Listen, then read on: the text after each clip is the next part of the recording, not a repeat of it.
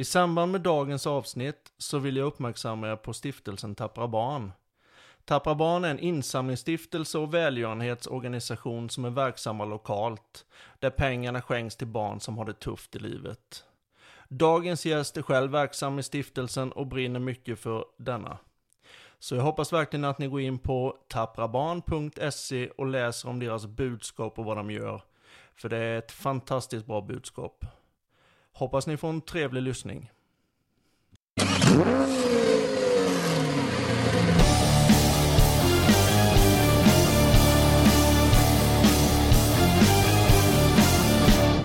Välkommen till Bilverkstadspodden, en podd som drivs av mig, Mikael Bergvall, tillsammans med Sveriges Fordonsverkstäders förening. I avsnitten försöker vi spegla olika nyckelpersoners roll inom fordonsbranschen. Hoppas ni får en trevlig lyssning. Då var ni välkomna till ännu ett avsnitt av Bilverkstadspodden, som idag har med oss en väldigt trevlig herre och en gammal bekant till mig som heter Mats Nyberg. Välkommen hit, Mats. Tack så mycket. Hur är läget med dig idag? Det är fantastiskt bra. Solbränd och vältränad och gått ner i vikt och allting.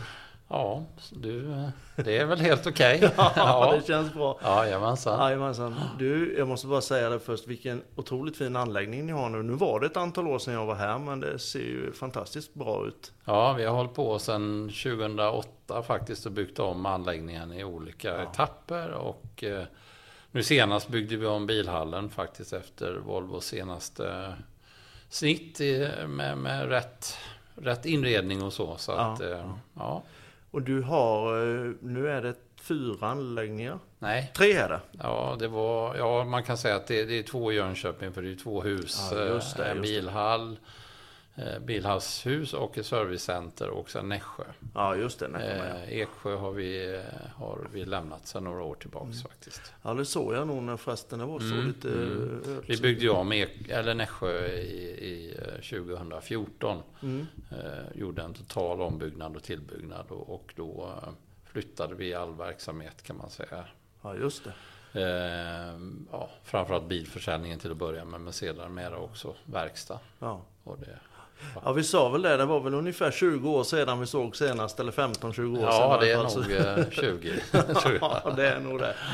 Jajamensan, men då tänkte jag väl att vi börjar med att du presenterar. Jag vet ju mycket väl vem du är och så här, men du kan väl presentera dig mm. lite vem du är. Jajamensan, Mats Nyberg som sagt, det har du redan sagt, men född i Stockholm faktiskt nittonhundrasextio, så jag har fyllt sextio år här förra året.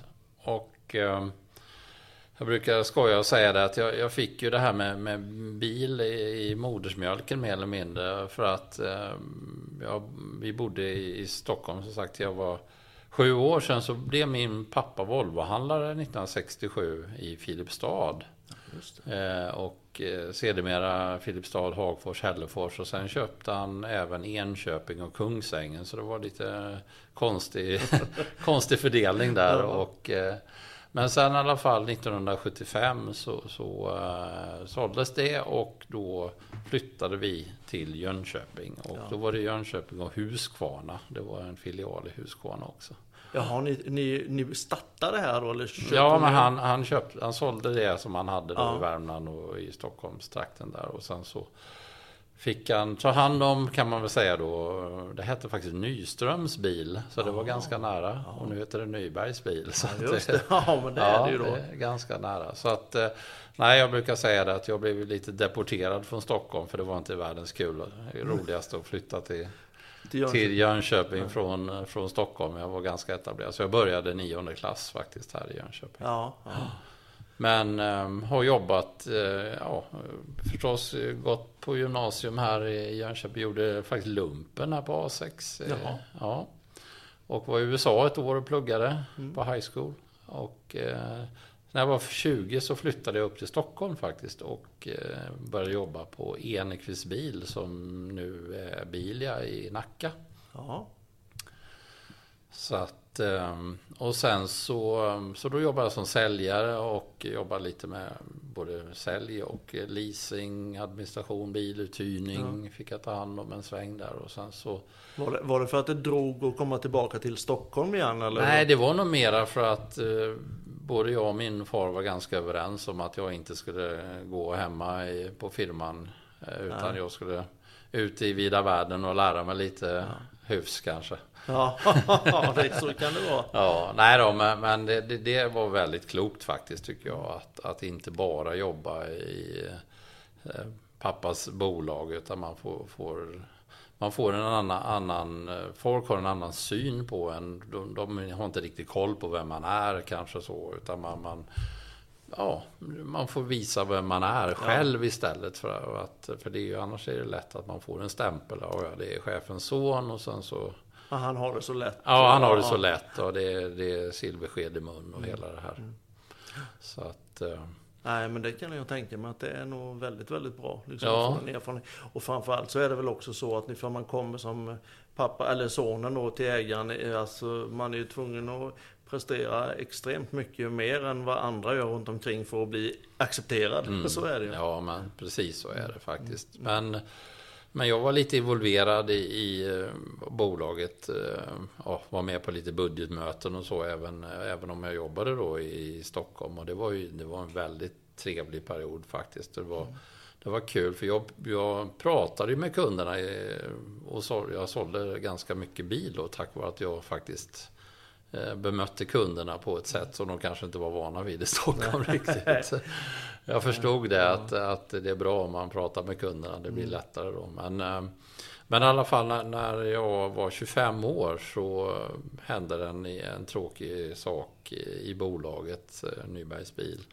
Försäljningschefen omkom i en olycka. Okay. Och då sa min kära far till mig att då är det dags att flytta till Jönköping. Ja. Alltså aldrig i livet så jag det går ju inte. Nej. Jag hade ju världens bästa liv där uppe och jobbade jättemycket men det var jätteroligt och ja. Bodde mitt i stan och, och så i Stockholm. Så att, men det var svårt att stå emot så att när jag var tjugofem år så blev jag försäljningschef. Okay. Ja, så han tog med mig och satte mig rätt in i försäljningschefsrollen som tjugofem-åring och men då hade du varit ett antal år som säljare där. Ja, fem år hade fem jag år ju nästan ja. I Stockholm där. Mm. Så att jag hade ju ändå... Men det är klart, när man är tjugofem är man ganska ung faktiskt. Ja, det är man. Det är klart. Och det är klart, säljarna här var ju inte så lyckliga då. Att jag kom hit och började röra runt lite och mm. ifrågasätta vissa saker. Nej. Och sådär. Så att det var någon säljare som jag fick ta in på kontoret. Och han, jag är själv en nittiosex men han var väl en nittio någonting. Och vi stod där och tuppade oss i, på mitt kontor lite. Ja. Men nej, de, det var mycket grejer som jag fick jobba med när jag kom hit, kände ja, jag faktiskt. Ja. Men ja, det löste sig och sen när jag fyllde trettio så blev jag marknadschef. Vi hade ju lastvagnar även på den tiden faktiskt ja. På Nybergs. Så att jag fick ta hand om både ja, marknadssidan då totalt på service, eller ja, hela, hela bolaget egentligen kan man säga. Mm. Och då anställde vi en försäljningschef. Ehm, och ehm, sen när jag var trettiofyra så blev jag vd faktiskt. Ja, okej. Okay. För då bestämde sig min far för att han skulle... Han hade börjat trappa ner redan när jag var trettio då. Så började han jobba mycket, mycket mindre och så. Men, så att... Ehm, ja, så jag har varit väldigt ung kan man säga. I ja, min... du, du satt inte riktigt... Du, bara, ja, du var ungefär tio år innan du blev... Fast då hade du fått inblick i alla... Ja, i precis. Ja, det kan ja. Man ju säga. Så att ja. Redan när jag var marknadschef hade jag ju mycket kontakt med, med Volvo, både personvagnar och lastvagnar på ja. Den tiden och så. Så att, men... men och sen gick jag lite ledarskapsutbildningar på I O M i Göteborg och mm. lite så. Jag, jag är ju ingen högskoleutbildning utan jag är ju gymnasieekonom. Ja. Så jag är väl den sista generationen som, som lyckas med det kanske. Ja, det har gått bra ändå. Ja, det har gått ganska bra. Ja. Men, men eh, idag är det ju, är ju nästan, högskola är ju nästan som gymnasium var ja. på, på min tid och ja. Våran tid faktiskt. Jo, men så är det ju, så är det ju. Men i rollen då som marknadschef, när du hade jobbat då de här åren som försäljningschef och sen gå över som marknadschef, vad liksom vad skiljer själva ledarskapsbiten där, om man säger så, ifrån sälj till marknadsbiten? Hur? Nej, men det blir ju mer, alltså jag var ju försäljningschef personbil, alltså jag ja. jobbade ju bara med personbilsidan. Aha, okay. tidigare ja. Och sen när jag blev marknadschef så var det ju även lastvagnar då som mm. jag var involverad i, så att man, man, då blir man ju mer övergripande över hela bolaget egentligen ja. då, med alla både sälj- och servicemarknad och hela, hela den biten. Så det, det är ju ett betydligt bredare jobb kan man ja. säga då än, än att vara försäljningschef. Ja, just det. Oh. Men att då som tjugofemåring först gå in som försäljningschef, sen vidare som marknadschef och sen då som nio år senare bli vd för ett stort... Hur stort var bolaget då? Ja, vi... Vad kan vi ha omsatt? Då vi omsatte nog en trehundrafemtio miljoner någonting ja. så, här. Så vi hade ju, vi var ju hundra, jag kommer, hundratjugofem anställda kanske någonting okay. sånt. Ja. ja, det är ju stort. Ja, ja precis. Men då fanns ni i, här i Jönköping och i Gran, nej, i, nej, i Nässjö. I Nässjö ja, just det. Det var så att eh, nittioåtta köpte vi ju Nässjö bilhall. Just det. Och då var det Nässjö Eksjö. Det var det året du och jag träffades, för då jobbade jag uppe i Kastroll. Det var ju då vi gjorde Kastroll-avtalet. Ja, ja, just det. Ja, just det. Stämmer det. Mm. Och sen nittionio sålde vi lastvagnar faktiskt ja. till Finvedens lastvagnar. För det, på den tiden var det så lite så att antingen var man, skulle man växa eller så fick man sälja. Mm. Lastvagnar var väldigt tydliga där att vi, man skulle... Ja, antingen skulle man bli större eller så fick man sälja. Ja, just det. Men ja. ni hade väl lastvagnar här ja, precis bredvid ja, i Jönköping precis. Då? Ja, precis. I servicecenterdelen som, som vi ju byggde om sedermera, så där hade vi både lastbilsförsäljning och ja. verkstad. Så hela det huset kan man säga var lastvagnar på den tiden. Mm. Mm. Sen... Nej, sen har vi ju jobbat mycket med, med de här frågorna med, med ja, att ta in allting i huset egentligen då. För när jag började i branschen så då lämnade man ju bort glasarbeten och man, man hade ingen däckhantering och, och A C reparerade man inte själv. Och, så att det har ju hänt oerhört ja, mycket på den, den sidan egentligen för att... Men det är liksom att man kan komma till er som kund och lämna nyckeln och sen löser ni allt på bilen, ja, så kan ja, man säga. Jo, precis. Ja. Det har blivit en... en Ja, en viktig fråga, för att det är ju så att bilaffären som sådan, det vet ju alla som, som säljer nya bilar, att det är ju ingen, ingen stor affär i sig, utan det är ju allt runt omkring som, som gör att det kan bli bra så att säga. Va? Att man, man jobbar med rätt saker och med finansiering och försäkringar så att man får in bilarna på plåtverkstan och ja, serviceavtal självklart idag. Och, ja, men det finns ju mycket... saker som, man är, som inte fanns ja, förr ja. egentligen. Så att, ni säljer serviceavtal typ på samtliga nybilsförsäljningar? Till, ja, eller försöker, ni försöker ja, göra ja, ja, inte alla blir det ju inte, men, men det är ju ganska, det är en sextio till sjuttio procent ja. i alla fall. Och, och även begagnat jobbar ja, vi mycket det. med det också mm. förstås. Så att, för det är ju för att knyta kunden till oss och få dem att vara lojala, och däck hanteringen ingår ju. Vi har ju ett jättestort däckhotell. Ja, jag har läst om det. Att ja. ni har, ju, ni har, vad är det, två och ett halvt tusen platser? Eller? Nej, Nej, det mycket är mer. dubbelt så mycket. Dubbelt så mycket, ja. fem tusen platser. Ja. Det är extremt stort. Ja, ja, det är väldigt stort. Så att, men det ligger här i ja, anläggningen i Önköping. Det ligger också på andra sidan gatan på servicecentersidan. Så att ja. vi får gå en liten runda. Ja, men det får vi definitivt får vi se, göra. Se hur det ser ja. ut. Men, nej, men sagt så att jag, med tanke på att jag ändå var väldigt ung när, när jag har, ja, gjorde min karriär, så eh, det var så också, jag kan ta det först, att min, min far då, han ägde ju bolaget helt till hundra procent själv, och jag som sagt jobbade som vd, och det vet väl många som kanske har en, en relation med sin, sina föräldrar som äger bolaget, att det kan bli lite bökigt. Mm. Eh, kan jag tänka mig. Ja, det, det kan bli så, för att, och det är naturligt, äger man bolaget, och även om det är ens son eller dotter som jobbar i bolaget, så kan det bli lite friktion ibland. Jo, det är klart. Ja, mm. Så att när jag började närma mig fyrtio så, så bestämde jag mig för att, att då sa jag faktiskt till min, min far att nu, nu är det dags. Ja. Nu vill jag köpa bolaget. Nu var det din tur att bestämma ja. vad som skulle hända. Ja, ja precis. Ja. Eh, och det var ju lite speciella villkor på den tiden med arvs- och gåvoskatt och så. Så ja, att jag har ju faktiskt köpt bolaget. Jag har inte ärvt eller Nej. fått det på något sätt. Utan jag, det är värderat av revisorn och jag har köpt det efter de villkoren. Ja, okay. Okay. Så att, eh, men det måste kännas bra liksom, att du ja. har gjort den egna resan med bolaget. Ja, jag tänker mig. Verkligen. Och ja. det någonstans så blir det annorlunda när man äger det själv. Jaha. Även om det var min pappa som ägde det innan ja. så, så blir det en annan känsla trots allt. Ja. När man, och sen är helt plötsligt så är hundra procent ansvaret, det ligger ja. ju på min, mina axlar då. Ja. Men, men, så att det blir, det blir många timmar jobb kan jag säga. Ja, det, mm. det förstår jag och ja. det vet jag att du gör.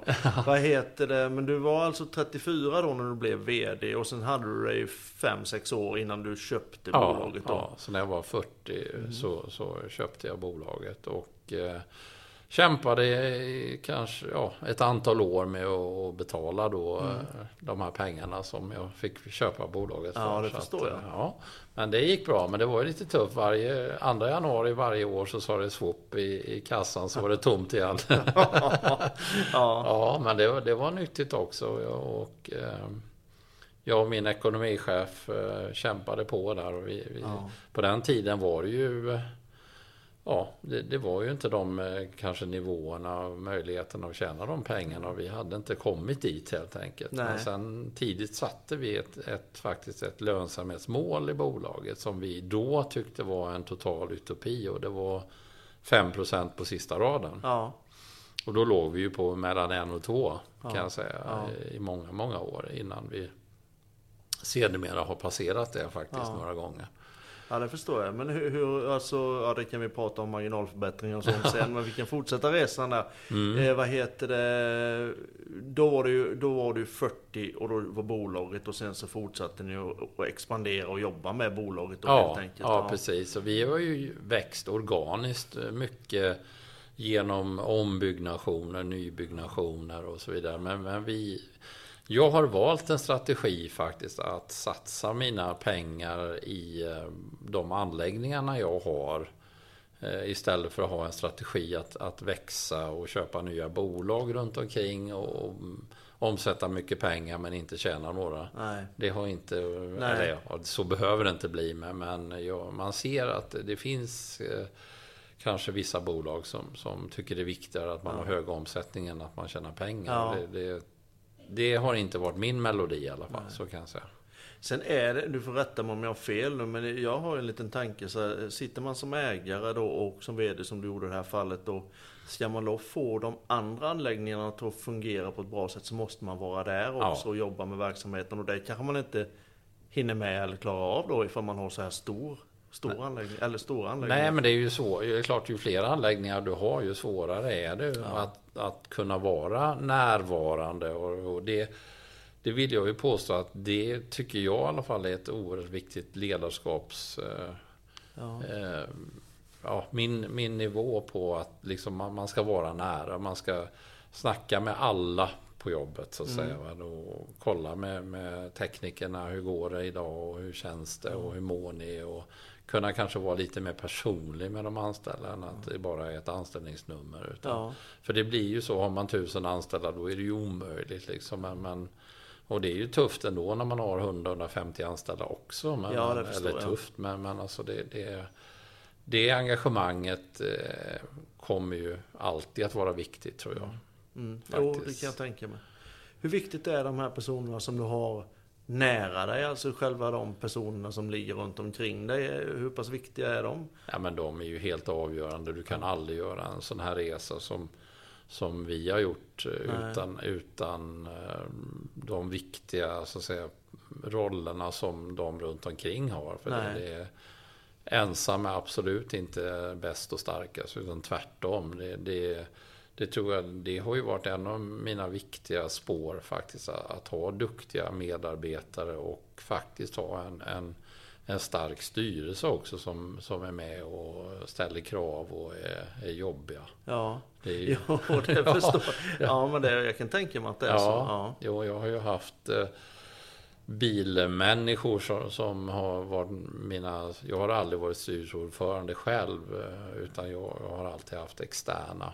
Ja. Eh, ja. Varav anled, alltså anledningen till det är att du vill ha synen utifrån? Eller? Ja, ja. ja, precis. Även om... Nej, men att... Och då blir det ju så att... Att jag anställer ju en, en vd, jag, vi kan ju ta det sen, men, men ja. alltså, har man en styrelseordförande så är det ju faktiskt en anställdes vd, är ju, styrelseordförande är ju hans chef egentligen, ja. Det är ju inte jag som ägare, utan det är ju faktiskt eh, styrelseordföranden ja. Som är det. Och det kan vara bra, känner jag också, även om det är klart jag har inflytande, men, men, men ändå så, så blir det liksom, det blir en bra dialog dem emellan också. Mm. Så det blir inte men hur... hur, hur... Hur kan då en styrelseordförande som just den här rollen, när du tillsätter en styr, eller valberedningen jag kan, eller hur? Nej, det är ju ja, det är du som gör. Ja, ja. När du tillsätter den här mannen eller kvinnan där, mm. du, kan han verkligen peka med hela handen åt dig och tala om att nej Mats, nu går vi däråt, och du, eller att det, att det fungerar på så sätt, eller är det lite mer... Nej, men, jo, men det, det vill jag påstå att det är ju så. Sen är ju han, jag kan ju alltid avveckla styrelseordförande om jag vill. Ja, ja. Men jag har ju ändå valt den typen av människor som är väldigt tydliga och som vågar säga vad de, vad de tycker och ja. Vad de känner. Och jag har stor respekt för de här människorna och deras kunskap. Så att jag, jag är inte sån att jag måste få igenom min egen vilja, utan um, ofta har man ju en dialog och så får man diskutera fram ja. Och vad är rätt och vad är fel och så. Så att, nej, men det, det, det är inga problem tycker jag. Nej, utan nej. Det måste man, uh, lägger man upp det på det sättet, då måste man också acceptera att det är så. Liksom. Ja, ja. Jag är ju väldigt nyfiken på just ledarskapsbiten och dig då Mats, uh, vad heter det? Jag vet ju om att du har en väldigt bra relation till dina anställda och de som jobbar här. Sen kan man kanske inte alltid ha det med allt och alla jämt och ständigt. Men, men då när du var trettiofyra år och mm. du satt som, som beslutsfattande då i företaget. Hur, hur, hur hanterade du personal? För det är ju relativt ung ålder för att driva ett sånt här bolag. Ja, det är en väldigt ung ålder. Ja. Det kan man ju säga med facit i hand att det är klart, när jag var trettiofyra år så var jag ju inte... fullfjädrad vd på något sätt egentligen, utan det, det, det kanske jag var när jag var fyrtio. Ja, ja men det, så är det, man får lära sig ja. Liksom, men, men vi kommer nog tillbaka till det här ja. Att det här personliga, att man, man jag gick runt mycket och pratade mycket med, var, var väldigt engagerad i framförallt säljet, för det är ju det jag egentligen vill vara på, så kan bäst egentligen. Ja. Servicemarknaden är jag inte lika bra på, så att det får man ju lära sig. Men, men, men säljet, någonstans börjar ju allting med säljet i alla fall. Har vi ja. Inte sålt bilar så har vi ingenting att göra på verkstad så småningom. Så nej, att det, nej. Det, det är liksom naturligt för mig att... Men, men, Men ja, det handlar väl om att se människor och, och lyssna på människor och ja, försöka ha empati helt enkelt. Ja. Och sen är det ju som du säger, där man alla, långt ifrån alla kanske tycker jag är världens bästa. Men, men, ja. men, men för ibland får man ju vara väldigt tydlig ja. Som chef också. Förstås. Det viktiga är väl att någon har med sig huvuddelen utav företaget. Ja, kan... Men återigen, det, det som har varit min, min stötesten hela tiden, det är att ha duktiga medarbetare mm. runt omkring mig egentligen. Ja. Som är i ledande befattning ja. Då, så att jag har kunnat delegera mycket av ansvaret till dem egentligen. Ja, just det, det har ju varit en viktig fråga, för att som sagt, ensam löser man inte det här. Liksom. Det, det går inte. Så att, men... men som sagt, det, det, det finns väl ingen liksom färdig kit för, för hur man ska hantera det, men, men jag är ju som jag är, och jag menar, det, då, då får man ju liksom, men, men man lär ju sig med, med åldern trots allt. Och man, ja, det är klart. Man, ja, så att ja. det, det, och sen eh, lär man ju sig genom kriser också. Jag menar, det, det har ju varit ett antal tuffa år med, med ja, tjugohundraåtta tjugohundranion där ja. Till exempel då va, var ju ingen dans på rosor direkt. Ja. Vad hände då? Ja, eh, Lehman-kraschen i augusti. Första halvåret var ju fantastiskt tjugohundraåtta. Det liknar tyvärr lite det som är just nu, känner ja, jag. Det är lite med, ja. full, full fart eh, ända tills det tar tvärstopp. Ja. Och så var det faktiskt augusti tjugohundraåtta, då, då stannade ju allt. Ja. Liksom. Så att vi, vi fick ju... Jag och min ekonomichef satt oss snabbt och eh, tog beslutet att, att eh, avvarsla ett antal människor. Det är ju jättetråkigt. Det är ju, finns ju inget tråkigare egentligen att Nej. Göra det. Men, men, men det var nödvändigt och vi fick faktiskt göra det i två runder till och med eh, innan vi kände att det började. Och sen så i tjugohundranio så började det ju vända lite grann. Men, men det var ju... Ja, hårt arbete, jaga varandra krona, var rädd om pengarna, se till att det fanns pengar i kassalådan helt enkelt. För det, så är det ju i sådana ja. tider. Det, det att ha likviditet är ju A och O på något sätt. Ja, jo, faktiskt. Det är klart. Det är klart. Ja. Men, men då fick man ju se över kostnaderna, för intäkterna, de försvann ju inte, men, men de, det blev ju en helt ny, helt ny era, och det är väl... Så är det ju, man måste ju vara snabbfotad i de lägena och inte ja. vänta för länge, utan det, det tror jag det var våran räddning, så vi lyckades ju faktiskt att klara det här utan att få röda siffror, varken åtta eller nio, och det var lite unikt tror jag. Ja. Även om vi, det var ju på låga nivåer förstås, men ändå, det var ju ändå vi, vi kunde hantera det. Men hur balanserade ni det? Ni hade den, ni förutspådde liksom hur, hur... marknaden skulle gå och se ut, och hur, hur analyserar ni, alltså hur, eller det sitter liksom i, i rutinen? Eller? Ja, men alltså det är ju magkänsla. Jag, ja. jag brukar säga att eh, min mage är mycket smartare än min hjärna. Ja.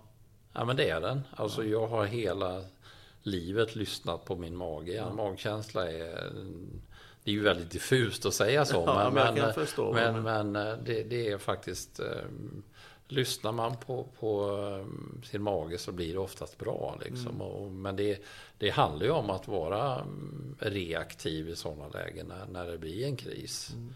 Precis som det blev nu i år, eller förra året då när, ja. när coronan kom. För det var ju mars, april, maj, juni förra året var ju inga roliga månader heller.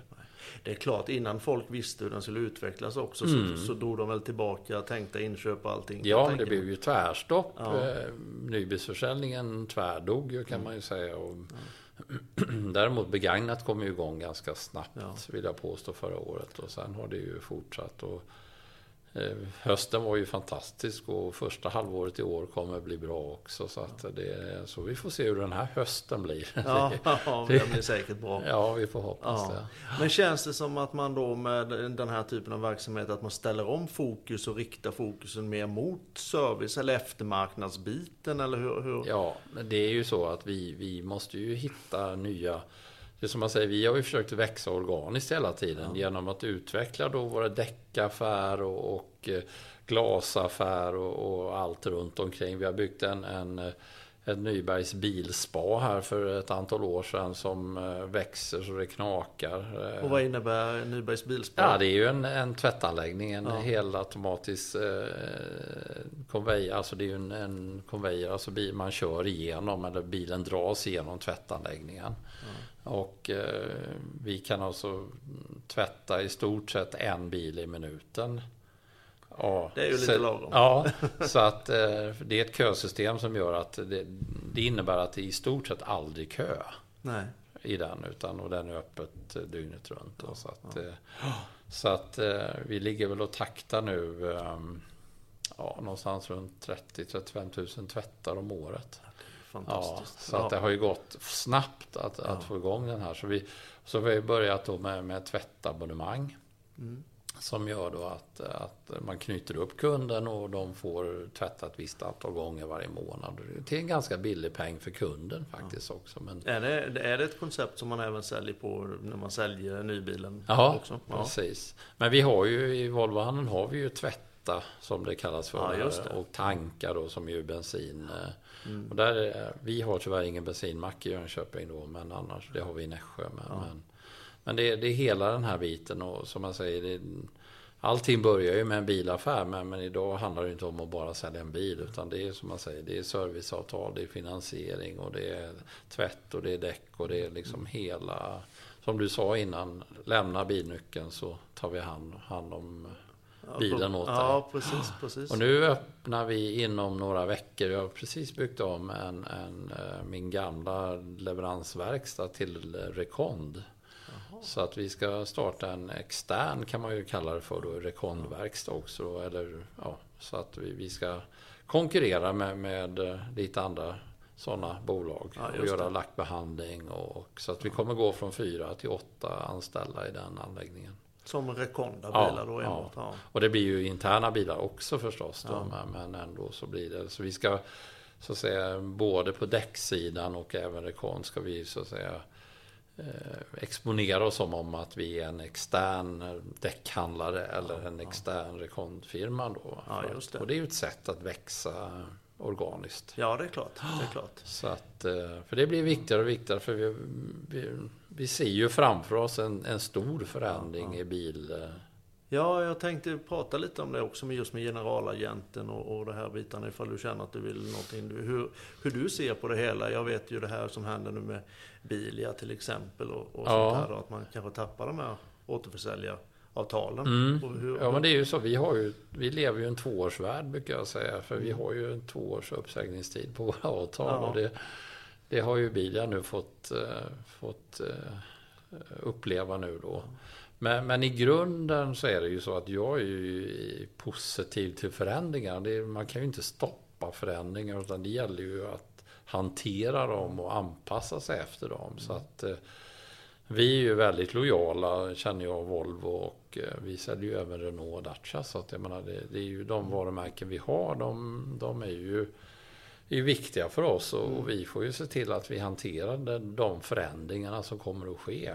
Vi, det är ju det är, vissa saker kan man påverka, men det man inte kan påverka är ju ingen idé att lägga energi på. Nej. Utan det är bättre att acceptera läget och se till att Att vi, vi måste ju ställa om vår verksamhet utifrån de perspektiven som, som vi blir presenterade helt enkelt. Mm. Även om det gör lite ont. Och, och, men som sagt, det, det finns andra som bestämmer vissa saker. Och då, ja, då kan inte vi göra så mycket åt nej, det faktiskt. Så att, men, men är det en, en, ett resultat då utav kanske generalagenternas agerande på vissa håll och kanter? Att man, att man just...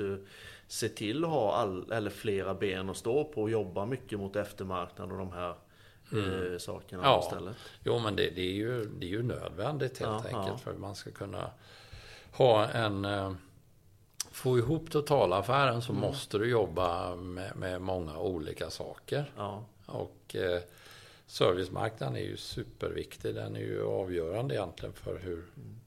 hur det går. Ja, men vi står ju för en stor omställning, det vet ju alla som har en, en verkstad, att eh, förbränningsmotorerna kommer ju bli färre i framtiden, mm. och eh, det blir ingen olja och det blir andra saker som försvinner, men då får man ju också försöka se vad, vad blir det för, för saker som kommer att förändra. Man, elbilarna, de kanske krockar mer, eller de kanske sliter mer däck, eller, alltså, man måste tro ja, på ja. att vi, vi måste ju hitta affärsområden som som gör att vi kan täcka upp mm. oljeförsäljningen. För det är ju en viktig del, det vet ju alla som håller på med det. Ja, det, jo, det, är det är en viktig intäkt ja, för ja. bolaget, förstås. Ja. Ja. Hur pass väl förberedda är ni på Nybergs nu inför elbilsexplosionen, eller vad man nu ska kalla det? Ja, så, så förberedd man kan vara. Vi, ja. vi har en jäkla massa laddare överallt i bolaget. Ja. Och vi, senast nu den här nya Rekondverkstaden, där sätter vi upp förstås laddare inne också då, för att kunna ladda bilar under tiden man gör en Rekond till exempel. Då, så kan man ju ladda kundens bil och... och ja. Det är ju mest hybrider än så länge i, ja. i våran värld då, men vi, vi säljer ju X C fyrtio som ju är en hel, hel elbil, eller den finns ju som ja. hel el då, och det har vi börjat leverera en del, så att eh, det kommer att, det kommer gå ganska fort nu, känner ja. jag mm. faktiskt. Så att, eh, ja, just den, den utvecklingen, den, den påverkar ju eftermarknaden jättemycket. Ja, det så gör så, ja. såklart att... Eh, så att, eh, men... Eh, Nej, men det är spännande, alltså förändring. Man må, är man inte förändringsbenägen, då, då det spelar ju inte roll vilken bransch man är. Utan men då, då ska man, man inte driva bolag? Nej, men då är man ju körd. Liksom. Mm. Det, det, och då gäller det att få, vill jag påstå, personalen att tycka det är kul och spännande med förändringar. För det, det är ju, där är ju människor väldigt olika. En del är ju väldigt sådär, kul, nu kör vi liksom. Och en del säger, nej men det var ju bättre förr. Men sen så nittionio fall av hundra så brukar det ju faktiskt vara, visa sig sen att den förändringen man har gjort, den är ju till det bättre faktiskt. Det är ju sällan det blir sämre. Nej. När man har gjort en förändring faktiskt. Nej, men så är det. Men, men farhågorna kan ju vara stora i vissa lägen faktiskt, ja, för, för förändring. Men det blir sällan dåligt, ja, ja, faktiskt. Men då, då, är, då är det ju lite också, även det är ju en ledarskapsfråga, hur man hanterar personalen, hur man entusiasmerar och hur man får personalen aktiva i bolaget. Och mm. jag tänker då att hur... hur Hör ju du, alltså förutom då att du har en bra kontakt och, och så här med, dina, med, med de som jobbar här på Nyberg, så hur tänker man i sådana led? Hur, hur, hur gör man som företagsledare för att få personalen eh, aktiv i bolaget, om man säger så? Nej, men man, får, man måste ju informera, informera och informera för det första. Det, ja, det transparens. Finns, det, ja, vara var oerhört öppen med, ja. med det man kan vara öppen om. Det är ju inte allt man kan Nej, vara öppen om. Nej, men så är det ju. Ja, ja. Men, men det tror jag är, är superviktigt att man, man har, ja, man är en entusiastisk ledare helt enkelt, och informerar och pratar med, med personalen och, och ser till att de, de mår så bra som möjligt, för att det mår personalen bra så mår kunderna bra, och då ja. mår vi bra. Ja, men det, så är det ju. Så mm, är det. Faktiskt. Det var en annan liten eh, händelse då i utvecklingen då under tiden som efter att du blev vd här och de här. Ni, ni förvärvade ju Nässjö, Eksjö och det här. Mm. Det är ju, då kommer det ju in eh, företag i koncernen som är med en helt annan företagskultur i, vad mm. jag förstår. Och hur, hur implementerar man Nybergs biltänket i en ny ett nytt företag eller ja. en, en ny kultur? Det är faktiskt en, en större utmaning än vad man tror. Ja, det kan jag, kan jag tänka mig. För att det var, jag, jag vill nog påstå att det gamla Nässjö Bilar eller som det hette, det, det satt ju väldigt djupt rotat i väggarna ja. faktiskt. Ja. Så det tog rätt många år faktiskt innan, innan och det, det handlar om att prata och informera och mm. prata igen och ja. Kanske byta lite folk också då som, mm. som har varit eh, ja, har lite för mycket av det gamla i sig ja. helt enkelt. Så, så det, det tar sin tid. Därför jag menar, det är inte så lätt att bara växa och köpa nya bolag, för du, du måste få in eh, Nybergskulturen mm. i bolaget. Mm. Det är ju viktigt att alla liksom på något sätt drar åt samma håll och ja. förstår vart vi är på väg. Och, och, ja, värderingar ja. tänker jag på också. Ja, alltså värderingar, ja. vad är viktigt för Nybergs bil, alltså för att det ska fungera konceptet ja. då? Ja, ja, nej, men det, det är helt avgörande och, och det är ju det är ju ledarens upp, det måste man ju sköta helt enkelt på ett ja, så bra sätt. Men sen är ju alltså en filial, är alltid en filial. De känner sig oftast lite utanför ibland. Ja, alltså, ja ni i Jönköping, ni ja, men det är storstan. Ja, ja, men lite så. Här får vi inte reda på något. Och, mm. nej, men det, det, det är en klassiker ja. faktiskt. Så att det, det, är inte, det är inte helt enkelt kan nej, jag säga. Det. Och sen kan det väl ofta bero på också att man kan ju faktiskt ta reda på saker själv med, som mm. kan man inte, istället för att sitta och vänta på att få ja, dem serverade framför. Ja, men det är ju också en, en, en sak som man lär sig genom åren, att det, det är vissa människor ja. är, är, söker information och andra gör inte det. Så, att säga. Så då får man hjälpa de som inte söker information så mycket ja, det så går. Är det. Fysiskt. ja, just det. Nej, men, men allt ifrån att vi har haft mycket grejer genom åren här med, med stora kickoffer, både med personal och personal med, med respektive och ja, för att liksom varken... Det, det vill jag påstå också är oerhört viktigt, att de, de respektive känner ett engagemang i sin frus eller sambos eller mans eh, bolag också. Att ja. man förstår och vet vilka vi är så att säga. Och eh, det kan göra att det kan hjälpa till hemma vid köksbordet också ibland. När, när, det är klart. Ja. ja. Så att det är också en viktig del att få personal faktiskt att må bra. Mm. Att man, man eh, engagerar även eh, ja, de anställdas respektive mm. kan man säga. En privat fråga då. Hur, mm. hur pass engagerad är din sambo i, eller hustru är det inte? Alltså, nej, sambo, sambo i företaget och på vilket sätt... Eh, Jag, jag vet ju att du lägger väldigt mycket timmar och har alltid gjort i många år. Ja, ehm. men, men vi kan ju komma tillbaka till det sen. Ja. Men jag lägger ju inte alls lika mycket tid nu som jag gjorde förr. Nej, men, nej. men det är klart att eh, hon är ju högst in, involverad i, i... Hon har ju själv drivit eh, eget bolag och vi har ju en, en väldigt bra och transparent dialog egentligen och, och vi bollar ganska mycket om allt möjligt egentligen. Ja, men det förstår jag. Det ja, förstår. Så att det, det är en viktig del. Men för att återgå till det då, Mikael, så, ja. så var det så då när jag fyllde fyrtio så köpte jag bolaget och det var ju ett antal år där med, med en, ja, tuffa, en tuff resa men jättekul, jättespännande. Ja.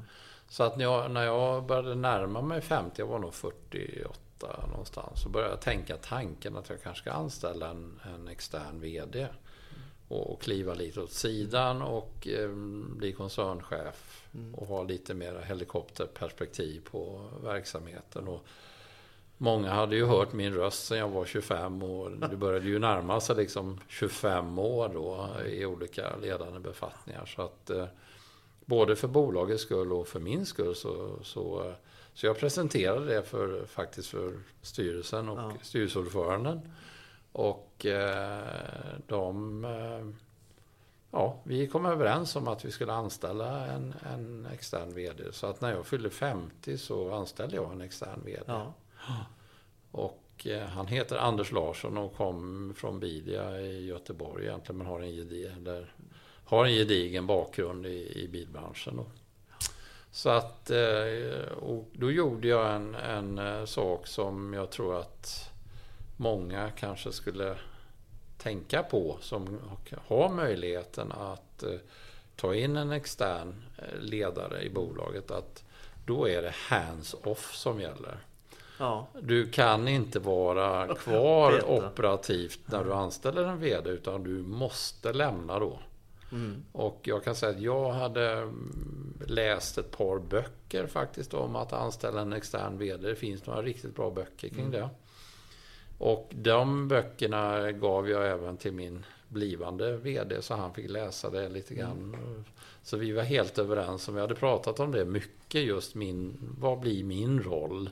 För det var ju ett orosmoln hos honom förstås. Ja, det är klart. Ägaren är kvar i bolaget och hur mycket kommer han blanda sig i? Ja.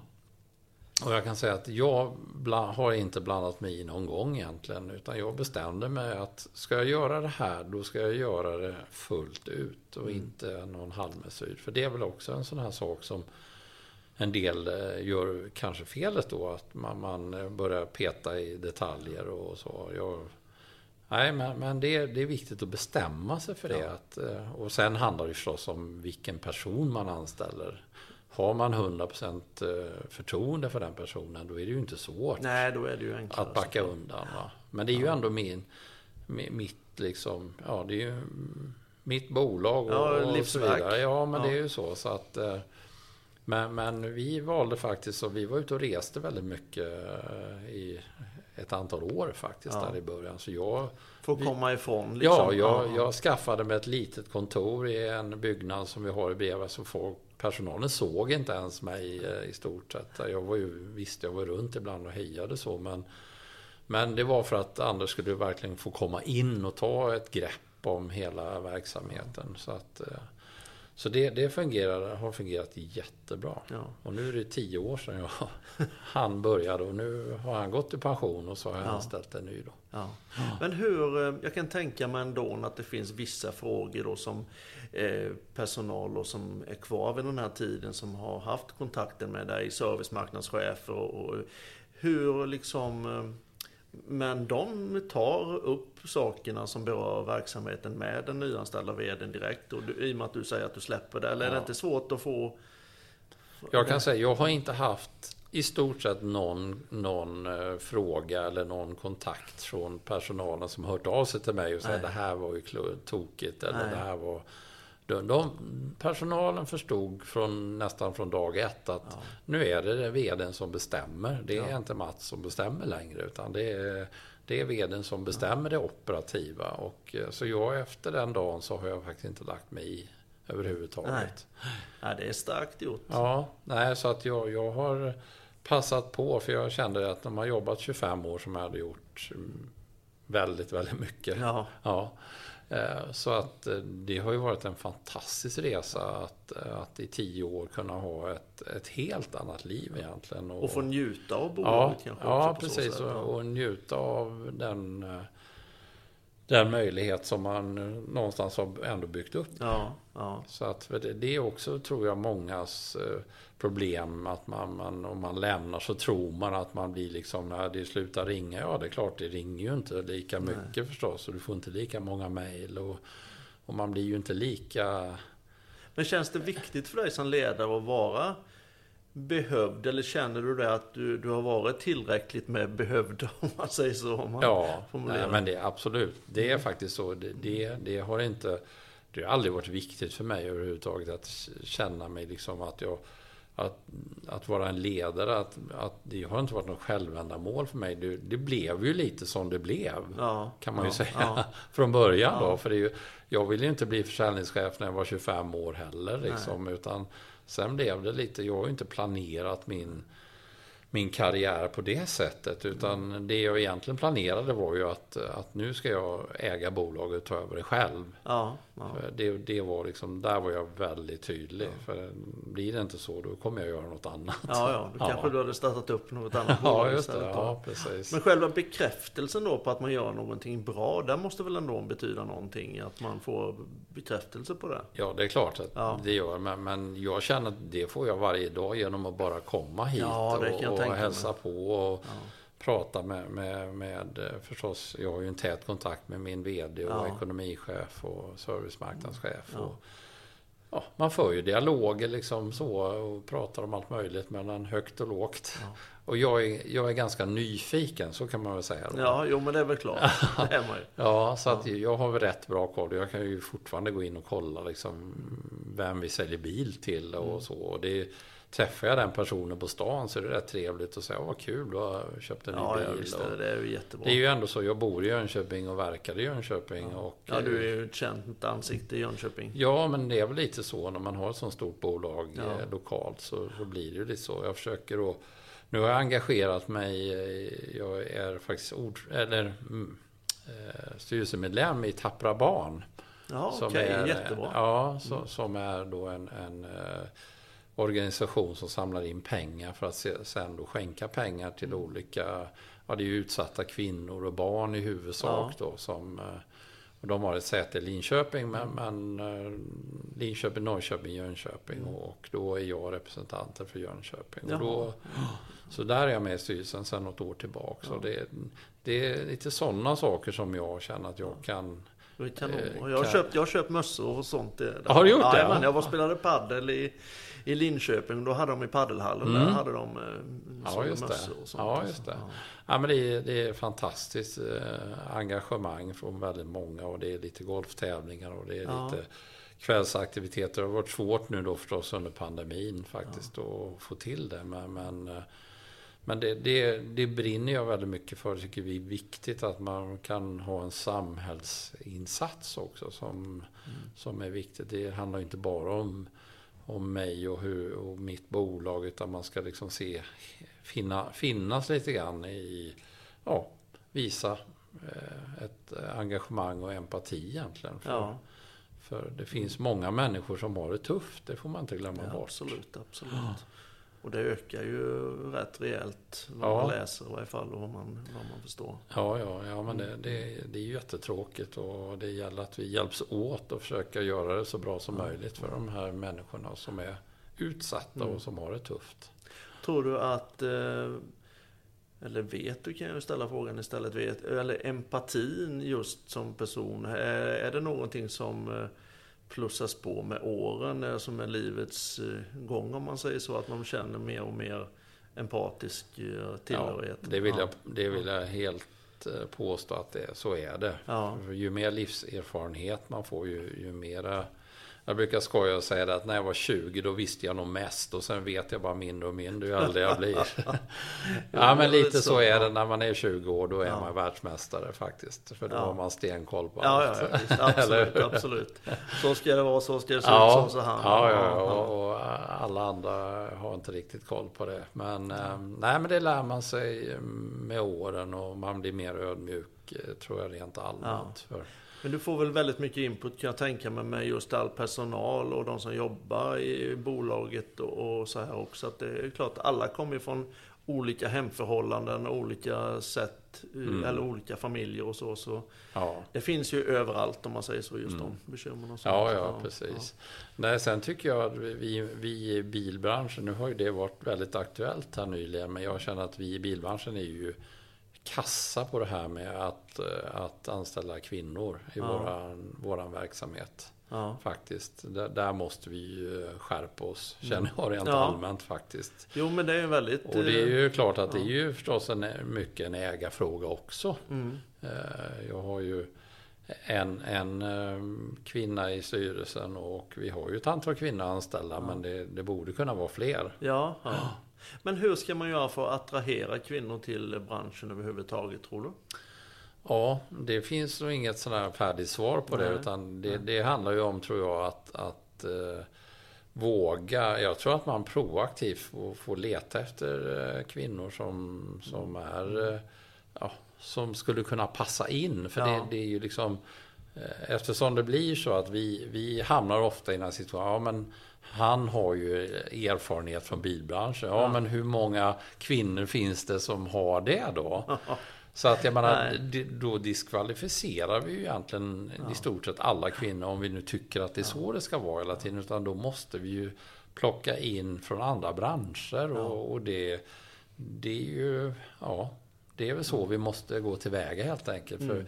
För kvinn, jag tror att kvinnor har, har svårare att se bilbranschen också mm. som kanske sin arbetsplats. Mm. Så man tycker, ja, men det är ju bilar, det är så tekniskt och det kan jag ingenting om och sådär.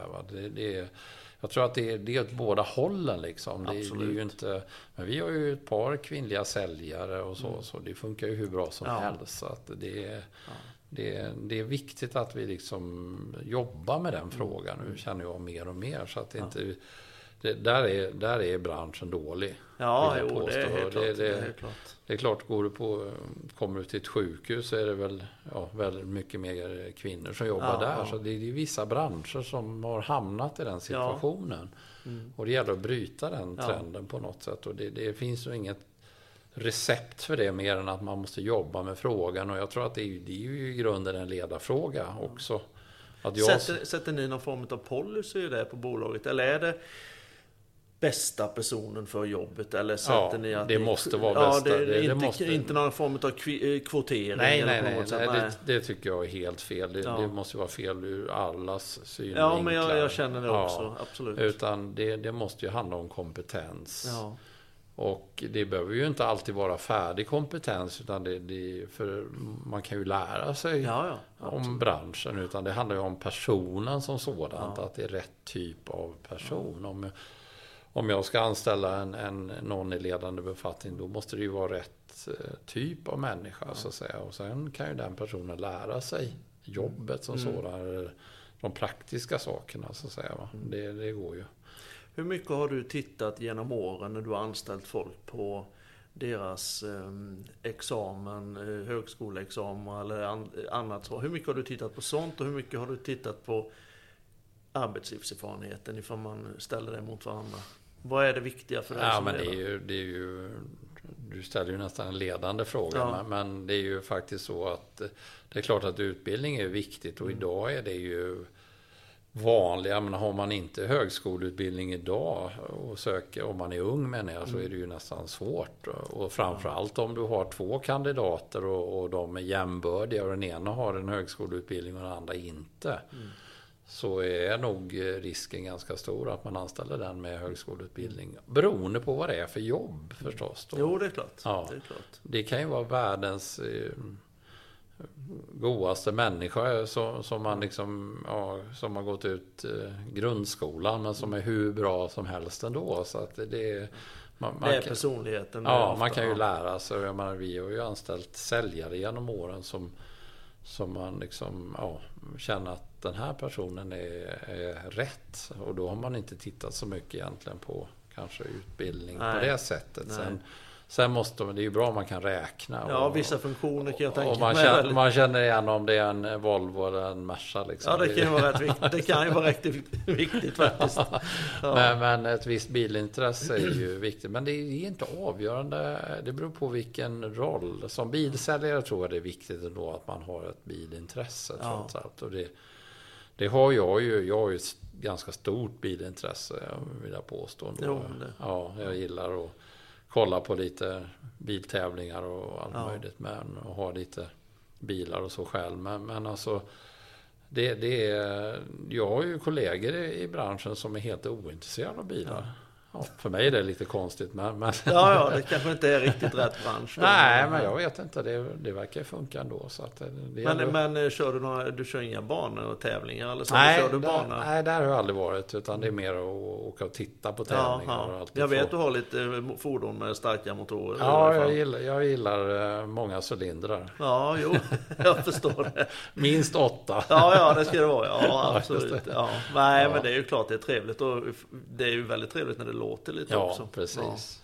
Så att, nej men, nej, så att lite Formel ett tycker jag är spännande och S T C C jag brukar, ja, titta på. Ja, jag tycker det är, det är, det är kul med, med motorfordon. Jag har, ja, aldrig varit, motorcyklar har aldrig varit min grej, men bilar har, ja, är spännande. Och båtar. Ja, båtar är lite kul också. Ja, jo, men så är det, så, så är det. det. Jaha Mats, hur ska du fira midsommar och sommaren och det nu framöver? Midsommar blir uppe på sommarstället med ett gäng som vi har umgås i många, många år faktiskt. Så att vi, ja, blir väl en tjugotal pers som, ja, vi trevligt, får hålla coronaavstånd. Mm. De flesta är väl vaccinerade nu, men man får ändå, det, det måste man faktiskt ha stor respekt för fortfarande, mm, att... Eh, man får tänka på det. Det är lätt att man glömmer bort, ja, det nu. Man tycker att nu är det över, men det är det ju faktiskt inte. Så att, men hur hanterar ni det nere i bilhallen, tänkte jag på? Ja, du vet, vi har ju en, en femtusen kvadratmeter stor bil. Ja, så ja, det är klart, det behöver inte. Den, den behöver vi inte tänka så mycket, nej, på faktiskt. Jag, jag tror att vi får ta in tre hundra till fyrahundra pers någonting, ja, så att det är ju, det är ju rätt, så att okej, dagligen menar jag, så är det ju absolut, nej, inget problem. Så att det, nej, jag tycker det har gått bra. Det är ju Det är ju verkstaden som vi, den stängde vi faktiskt, alltså inte, vi stängde inte verkstaden, men tillgången till, eftersom vi har ju tekniker som jobbar direkt mot kunden. Ja. Och då, då stängde vi ett tag möjligheten för kunden att gå ut till tekniken då, för mm. att minska smittspridningsrisken då. Mm. Så vi har gjort många åtgärder faktiskt, och löpande, det, det får man ju faktiskt hela tiden anpassa sig, och Och personalen måste ju känna sig trygga också. Mm. Det är ju inte bara kunderna som nej, ska vara trygga, det utan nej, det, är, det är ju alla som måste känna. Ja. Så jag tycker nog vi har varit, ja, vi har gjort vad vi har kunnat, mm. känner jag, för att hålla den. Och det är ju, det är återigen, det är ju inte jag som gör det, utan det är ju min vd som ja. håller i de frågorna, och de är väldigt aktiva och proaktiva i de frågorna förstås, mm. för att se till att det inte blir, för det, det kan ju bli väldigt negativt om man inte sköter det på rätt sätt. Det är förstås. Klart, det är klart. Oh, har ni haft smitta i, bland personer? Vi har haft eh, några som har varit sjuka, mm. och, men det är in, inte jättemånga. Nej. Vi är ju etthundrafyrtiofem anställda. Jag skulle tro att vi kanske har haft tio eller något som har varit ja, sjuka. Ja, det är ju inte mycket alls. Nej, inte mycket så att, alls. Eh, Nej, men det är skönt att det inte... Men däremot var det väl faktiskt i Jönköping första... Ja, första ja, fallet. Ja, precis, precis. Ja, då var vi bortresta faktiskt när vi läste om det i tidningen. Ja. Och sen så... Nej, det var en, det var en konstig, konstig period från mars förra året. Ja, verkligen. Fram verkligen. till nu. Så ja, det, det... Ja, inte alls. Vi hoppas att det vänder nu framåt hösten, efter sommaren i varje fall. Ja, ja, precis. Så mm. att det... Ja. Är det något vi har glömt, Mats? Eller vad säger du? Har vi fått med det mesta? Ja, det, det finns säkert mer att prata om, men, ja. men, men som sagt, nej, men jag tycker vi, vi jag vill gärna trycka på det här just när man, när man är ägare och kanske vd i ett bolag, ja. att hur viktigt det är att planera sitt liv, inte bara jobbmässigt, utan man, man ska faktiskt tänka på, på sitt privatliv och planera det också. Ja. För det, det blir oftast i andra hand. Det blir vad det blir. Så att ja, säga. Ja, precis, precis. Men många gånger har man ju respektive och man har barn och, och, och man får försöka hitta någon typ mm. av balans där. Och, och jag känner att utifrån mitt perspektiv så har, har det varit ett helt rätt beslut att lämna vd-rollen efter tjugofem år som ledare och mm. låta någon annan ta över och få ny energi i bolaget och, och de slipper höra min röst hela tiden också. Nej, men det är ju, det är ju liksom, det har varit som jag säger, det har varit ja. rätt för både för bolaget och för mig ja. och eh, livet går, ja, det är ju också en klyscha, men livet går extremt fort. Ja, ja visst gör det. Ja. Men det märker man ju ifall man råkar ut för saker till exempel. Så ja, det är klart att jo, det... ja, precis. Och, och jag menar barnen och mm. har blivit både farfar och morfar. Och ja. det, är liksom, det, det är nya tider ja. nu. Ja, har du någon ambition om att få in barn och barnbarn i, i företaget? Är det någon vilja? Eh, det är helt på... I mitt fall var det ju ingen eh, egen vilja. För det blev Nej. ju nästan lite... Tvinga, ja. påtvingat. Så det, det kommer jag aldrig utsätta mina barn för, kan jag säga. Nej. Däremot så är båda mina barn med i styrelsen. Ja. På egen vilja. Ja. Ja, men de det... har bett om det själva. Och så att både min son och min dotter sitter i styrelsen. Ja. Och eh, det är jätteroligt tycker jag att de... Det, det gör ju att de får ju en helt annan syn på både vad jag har gjort och vad vi gör. Ja. Och de... är ju med i... Man får en inblick i verksamheten. Ja, för jag menar, när man sitter i styrelsen då får man ju reda på mycket saker som, som eventuellt kan hända i framtiden mm. och som inte hände. Och jag menar, ja, men så är det ju. Man pratar ju mycket framtidsfrågor ja. och, och strategifrågor och, ja. och även operativa frågor förstås. Mm. Så att då blir de ju involverade. Så vi får se. Mm. Vi får mm. se. Det är... Det är inget, det är inget självändamål för mig, men jag vill ju gärna att bolaget lever vidare och det vore ju kul om det, det kunde fortsätta i, en, andra, i generationer till. Men sen har jag ju kanske visat också att även om man har barn som, som äger bolaget på sikt så, så behöver ju inte de jobba i bolaget. Det är ju inget krav. Nej. Man kan ju faktiskt, det finns ju... andra handlare och märken som, som har externa vd:ar anställda och ja. som, som är passiva ägare men man är ändå ägare så att det ja. går ju det också. Det måste ju vara en ganska optimal tillvaro att ha en anställd vd och känna sig trygg med, med verksamheten. Mm. Alltså, det måste ju kännas jättebra. Ja, men jag kan säga det Mikael, det är, jag har världens bästa liv. Ja. Jag kan inte ha det bättre än vad Nej, jag har det. För jag, jag har en... En väl fungerande verksamhet, en oerhört duktig vd och, och underbar personal ja. och, eh, nej, det, det, och en underbar familj också som ja. jag försöker hålla en bra kontakt med. Ja. Nej, det är bara att gratulera och du är väl värd. Mm, tack ja. så mycket. Stort tack för att du ville vara med Mats. Tack själv. Mm, sköt om dig. Samma.